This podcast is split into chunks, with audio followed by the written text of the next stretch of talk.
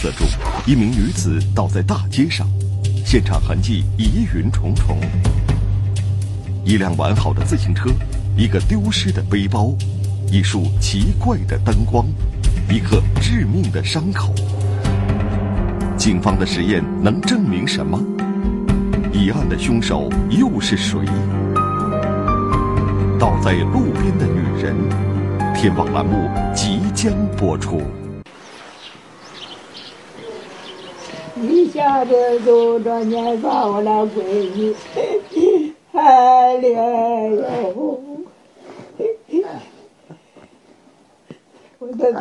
二零一二年九月二十九日下午，河北省定州市七集村王家沉浸在巨大的悲痛之中。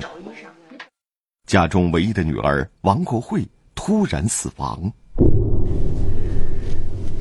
就这么一个宝贝闺女，了见了。王国会家中排行老二，上有哥哥，下有弟弟。作为家中唯一的女儿，王国会操持家务，照顾父母，村里人都夸她是个贤惠的女人。需要说，哎，在给城一个礼拜来来一趟，给他看着，一个礼拜，嗯，早上我俩老俩了洗衣裳，你看眼衣裳拆了脱下来，在那洗洗抄抄，还做了饭。我我说怎么这这这几天么都不回来了？他礼拜四来着，呃，总着那看去，他不，他都没得回来了，都死了。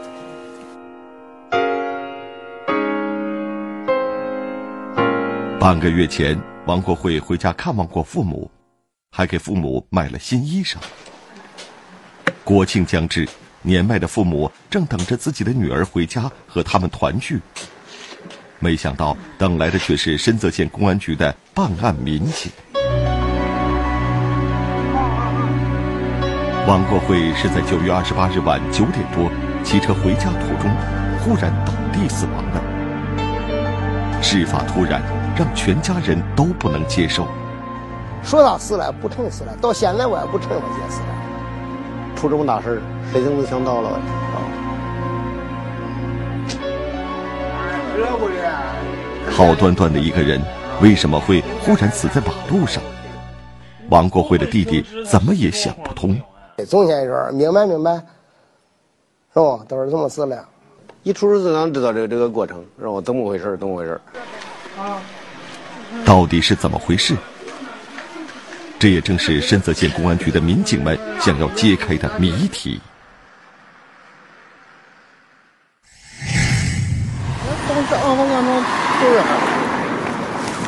这个现场便是王国辉忽然倒地的位置。现场位于石家庄市深泽县城内的真武路上。第一个发现王国辉的是附近饭店的老板。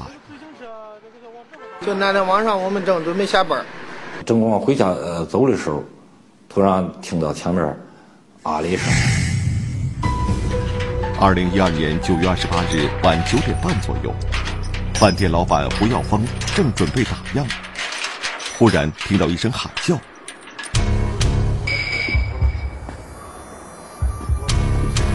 老板闻声走到马路的斜对面，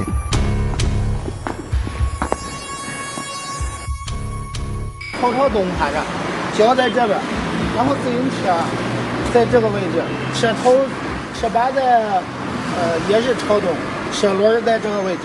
当时女的两部有一大趟血，当时我们都以为是发生了车祸。幺二零来过以后，打的幺幺零报的警。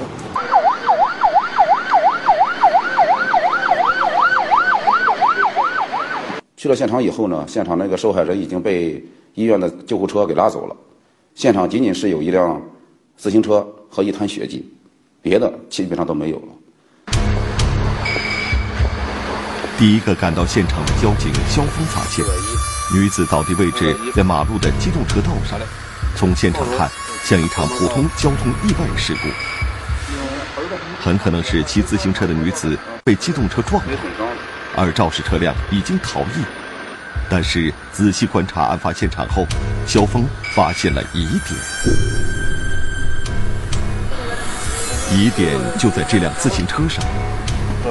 如果受伤女子是被汽车撞的，那么她骑着的这辆自行车应该有明显的碰撞痕迹。画面上这些现场就是机动车和自行车相撞后的事故。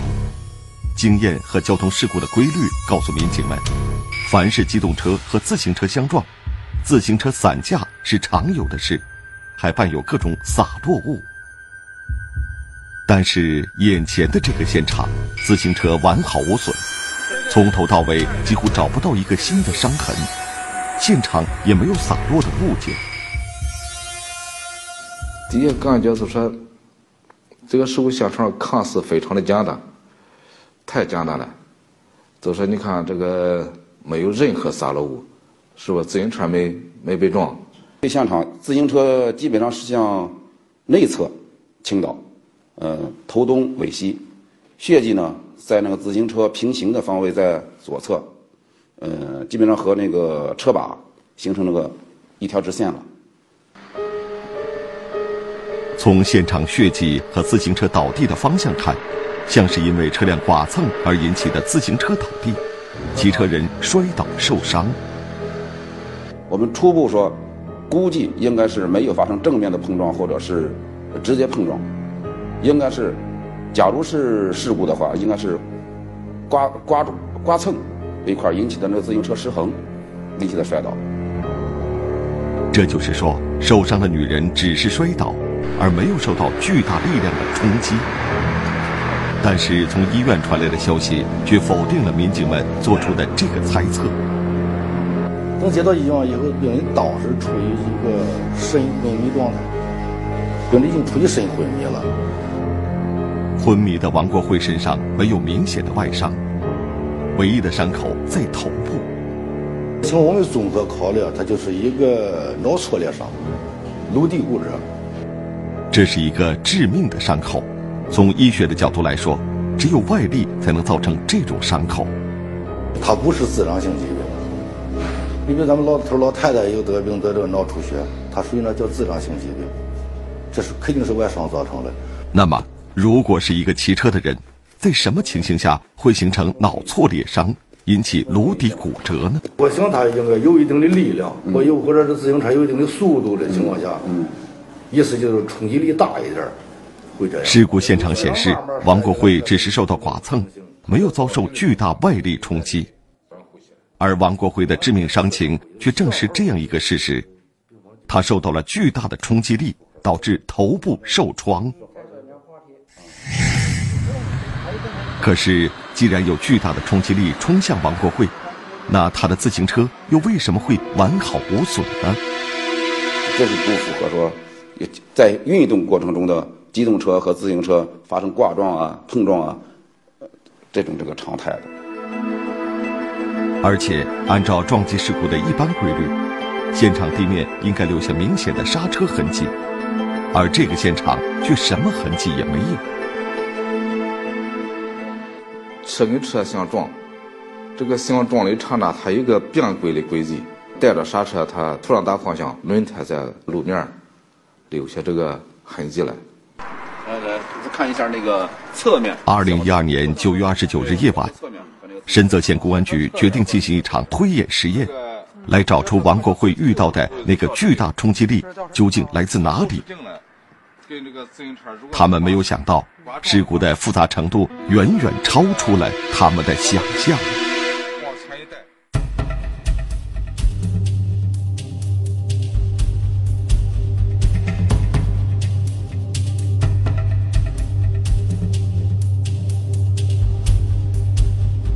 年迈母亲痛失爱女，肝肠寸断。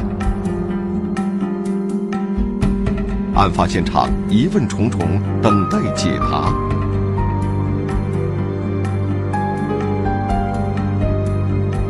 昏迷的妇女，血泊旁的自行车，午夜的路边，到底发生了什么？倒在路边的女人，天网栏目正在播出。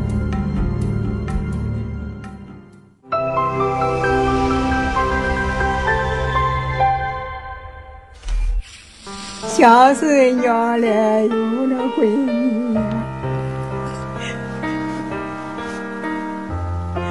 谁还看我来呀？我让闺女这几天都来看看娘了。母亲声声呼唤，却唤不回自己心爱的女儿。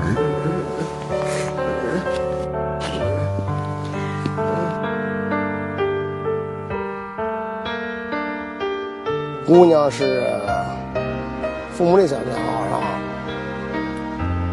我出事了，最大的压力是父母。突然间把把那个把我姐嘛，那个把闺女嘛，那父母确实啊受不了，大姐受不了。二零一二年九月二十九日，在医院昏迷了一天的王国辉离开人世，年迈的父母无法接受这一现实。我我读不着，他家他让闺女这几天的看看爹，看看娘啊。那 老师多十多都西张西张才走的。在父母心中，王国辉是一个既懂事又孝顺的孩子。虽然出嫁了，但是他每周都会回来看望父母兄弟。可一个多月过去了。始终不见女儿回来，母亲不愿意承认女儿已经死了，每天拿着女儿的照片发呆。现在闺女可漂亮了，长得可好人了。爱打扮，特别爱打扮。她不爱打扮，不爱人美，心灵也特别美。在弟弟的眼中，姐姐几乎是完美的。我媳妇儿他们。特别崇拜我姐姐。姐姐的点点滴滴在弟弟的脑海里反复回放。小时候那个俺没得吃，那会儿那个吃上不行吧？一点东西请着我吃，这姐姐都不吃，她说你属你小了，你吃吧。家里的大小事，姐姐总尽力操持。做弟弟的也想为姐姐做点事。那个说过啊，他说你开超市啊，在深圳那儿，我想你排名那儿吧，开超市我给你投资。这么说也是我一句话，所以说我就想这个，我没实现我现在愿望，所以说我天天我都想，我想我做梦我都梦见了。弟弟一直懊悔没能为姐姐达成这个心愿，让他更不能接受的是姐姐的死竟没个说法。太不公平了，老天爷不睁眼，不该让我姐走了。冤有头，债有主，一个大活人到底是怎么死的？弟弟要为姐姐讨个说法。这上蹭啊！对，肯定有有痕迹。就在王国辉去世的当晚，深泽县公安局的民警们开始他们的推演实验。他们要为王国辉的死还原真相，给失去女儿的王家父母一个说法。警方找到一段案发现场周围的监控录像，这段录像中虽然没有记录案发过程。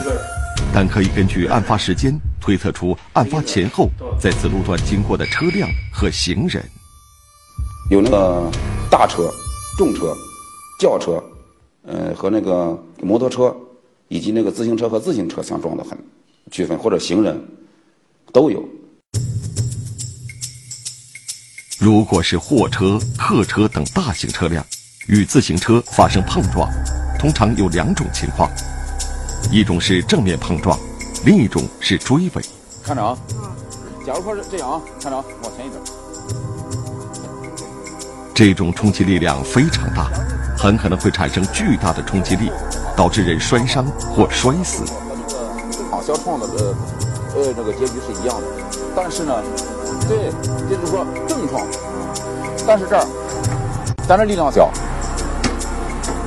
底下肯定有掉对。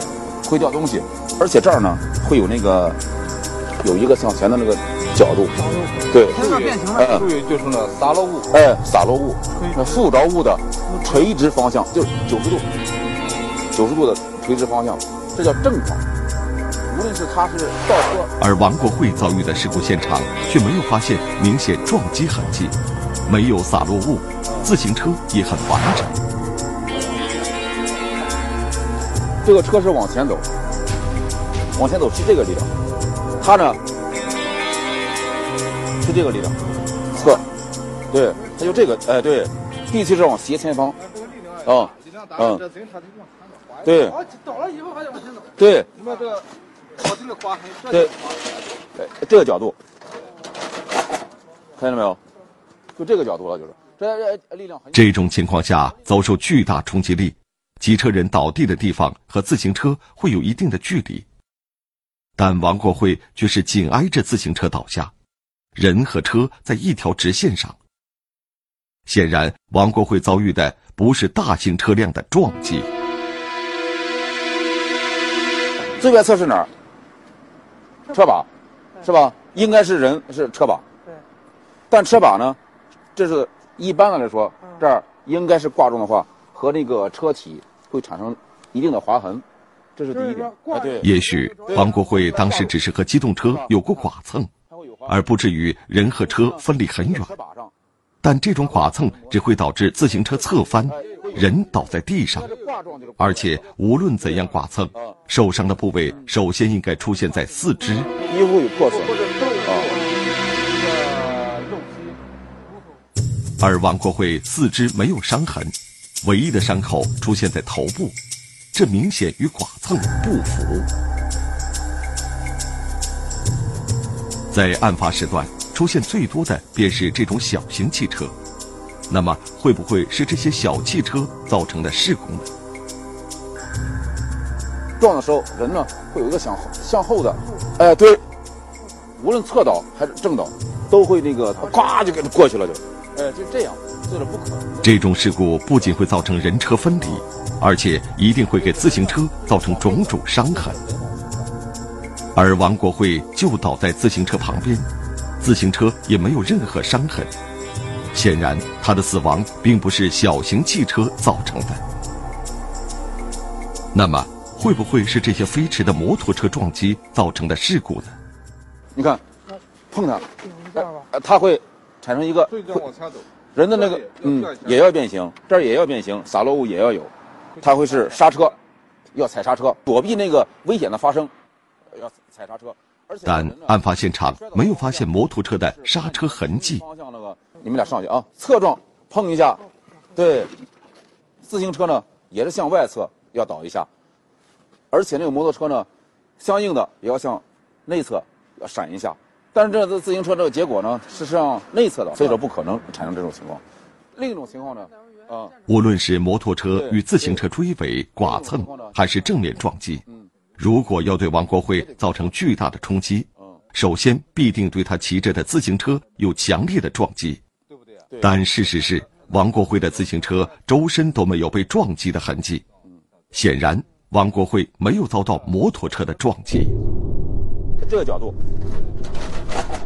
看见没有？警方针对案发时段监控录像上各种车辆的不同碰撞进行推演，始终找不出是哪种交通事故造成王国会死亡这样的后果，他们无法得出结论。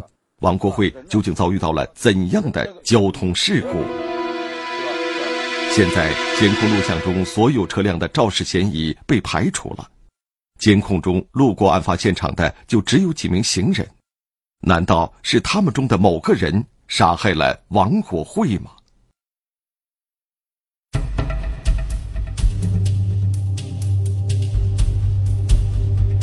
死因不明，家人痛心疾首讨说法。睡觉说：“哎，咱可以看一个礼拜来来一趟。”试验侦查，民警全力以赴解谜团。啊，这是这是微的，这是大的。监控中的小轿车，遗失的背包。肯定带着包他应该放在这讲话了的。午夜的路边到底发生了什么？倒在路边的女人，天网栏目正在播出。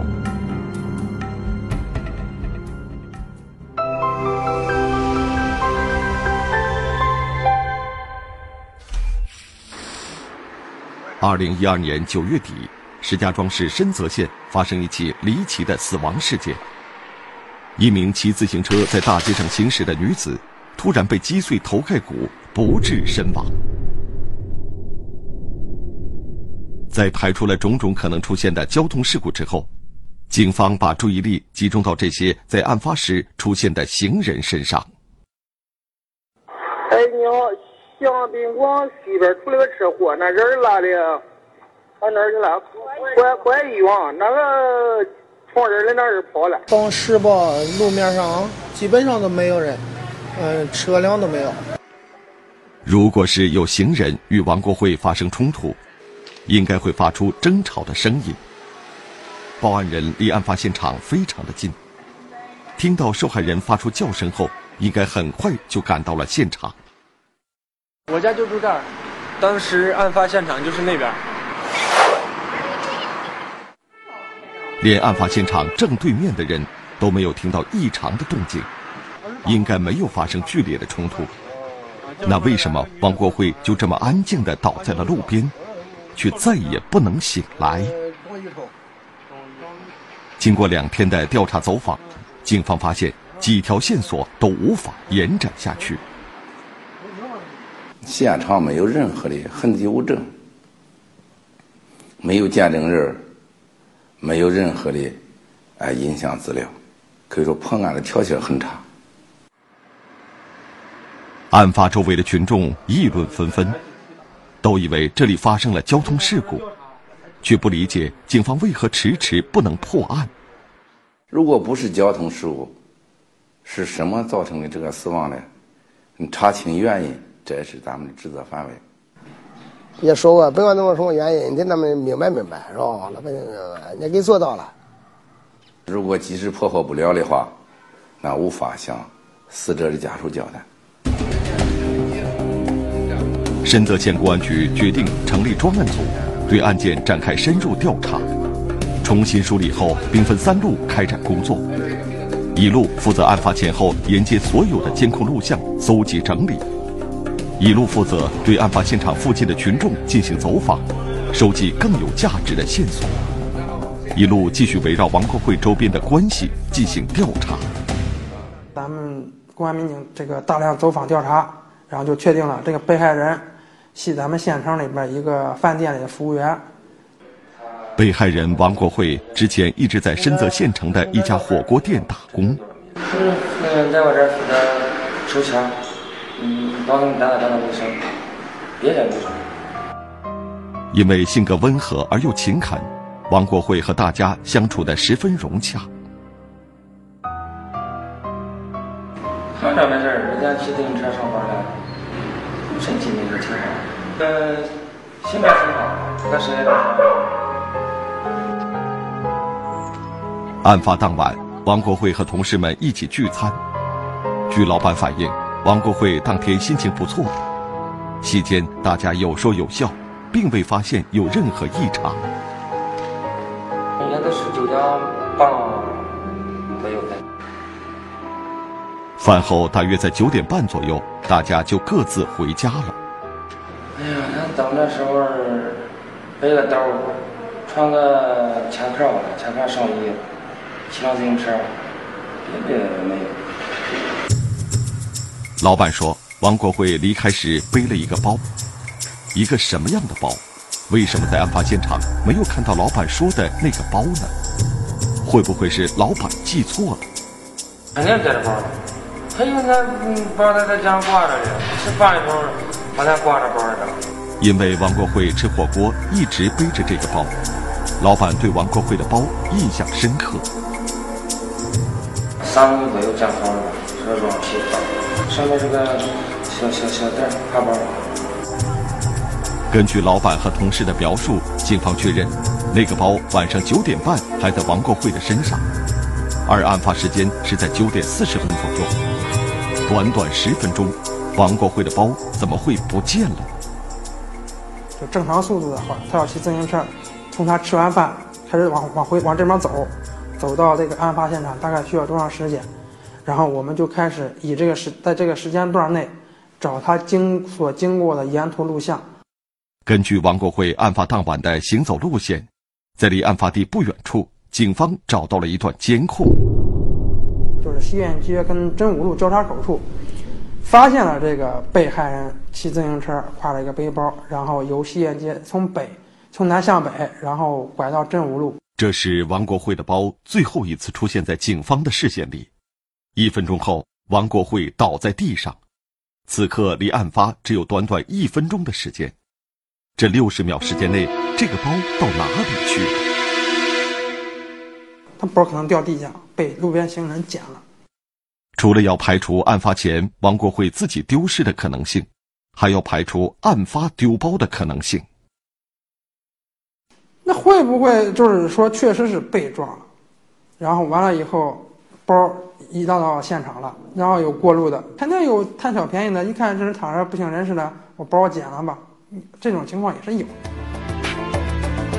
针对王国贵背包的去向，警方围绕着现场和医院。把当晚的报案人、目击者、救援人员问了个遍，所有的人都只有一个回答：没有见到过这个包。现在可以肯定，王国辉的包极有可能是在他倒地之前丢失的。这个包的丢失和他倒地死亡会不会有什么关联？就在大家苦思冥想的时候。刑警中队长郭红勋突然回忆起一个细节来，在这个检验过程中，呃，发现王国辉这个左左腋下大概这个部位有一个啊长条状的一个淤痕。这条勒痕的宽度与王国会丢失包的包带宽度很接近。如果是包带造成这条勒痕，那一定有人用力拽拉包带。那么，在王国会倒地之前，谁又可能会用力拉拽他的包带呢？只有一种解释：有人抢了他的包。所以说，当时都初步怀疑这是一这是一起因为抢包，说致使这个受害人倒地，呃，然后造成颅脑损伤死亡的这么个案件。原来，王国辉的死亡背后是一起抢劫案。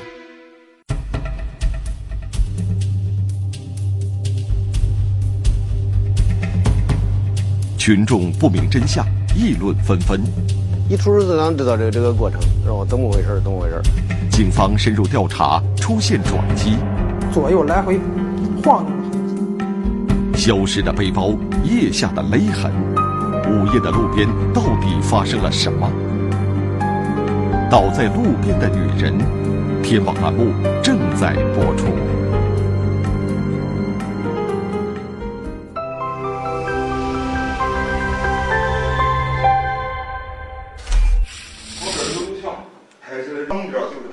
背包的出现使案件出现了新的转机。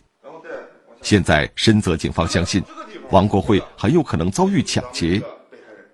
在劫匪抢包的过程中，王国会被拽下自行车，摔倒在地，造成头骨碎裂。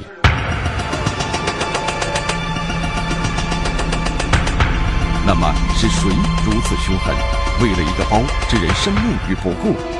答案就在这段监控录像中。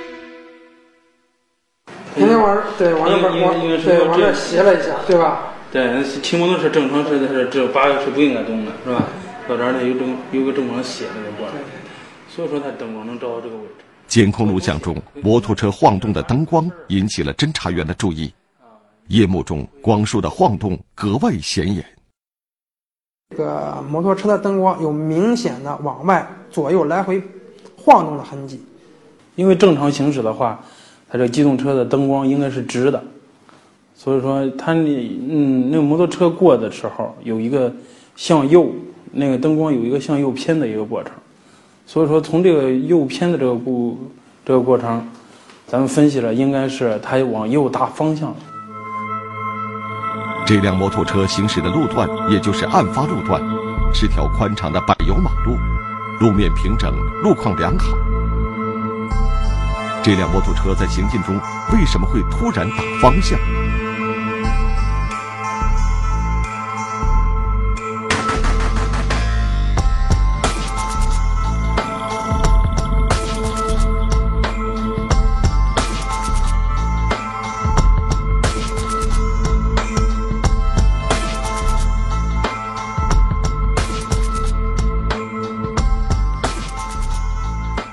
要么就是撞上了，要么就是被这个摩托车跟这个被害人有一定的接触，导致他方向的来回摆动，导致灯光有有这个不成一条直线来回摆动。根据之前的现场试验，基本排除摩托车与自行车相撞的情况。结合现有的证据，警方推断，摩托车抢包过程中由于力量大、速度快，将王国慧拽倒。头部着地，致其死亡。这个摩托车的那个嫌疑就嫌疑点就提升了吧，所以说我们就围绕这个监控，围绕这个摩托车，呃，寻找这个摩托车的它的轨迹。这张照片是在一个卡口的监控录像中拍到的，照片中的这个人还刻意低下头，用手遮挡脸部。异常动作就是说两个人骑摩托车，其中。坐在前面，他有明显的一个异常动作，用手遮住了脸。后座上的那个嫌疑人啊，他就明显的低下头来，就是把头扎下去。不论嫌疑人怎么遮挡，也逃不过民警的眼睛。为了在监控接力中不跟丢嫌疑人的逃跑轨迹，警方归纳了嫌疑人及车辆的几个特征。符合他这种特征的，两个人骑一辆摩托车的。然后又穿着蓝帮白底儿的牛鞋的。我说这摩托车，当时它这个灯光是照出来，应该是，你说打到墙上，它是个方形的还是圆形的？根据摩托车灯光照射的形状，侦查员确定摩托车的车灯应该是方形的。根据这几个特征，警方找到了嫌疑人的位置。通过前期的侦查，咱们确定了，就是说当时。嗯，这个犯罪嫌疑人石某，他是在新街儿新街一个小区里居住，住了应该是在三楼，三楼并且有防盗门，所以说当时抓捕条件应该是呃比较困难。哎，朋友，你看看摩托车，是吧？他这个灯是个这种这种方形的吗？经过一天一夜的守候，警方终于找到了抓捕时机。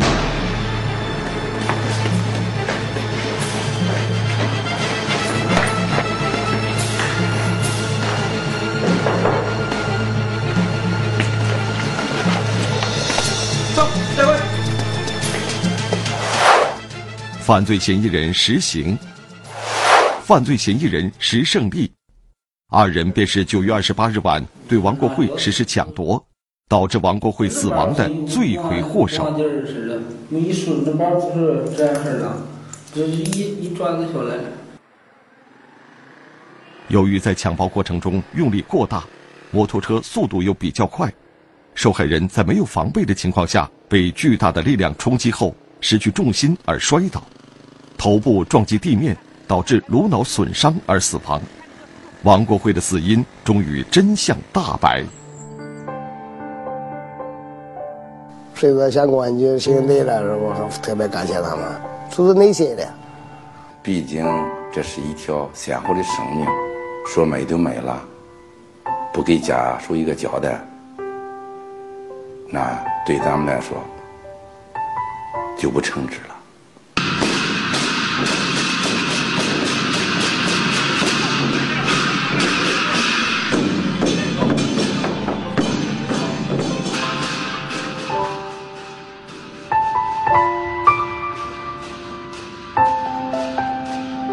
对于死者的家属，失去亲人的痛苦是无法弥补的。还事实一个真相，还百姓一个公道，是每一位公安民警奋力拼搏的原动力。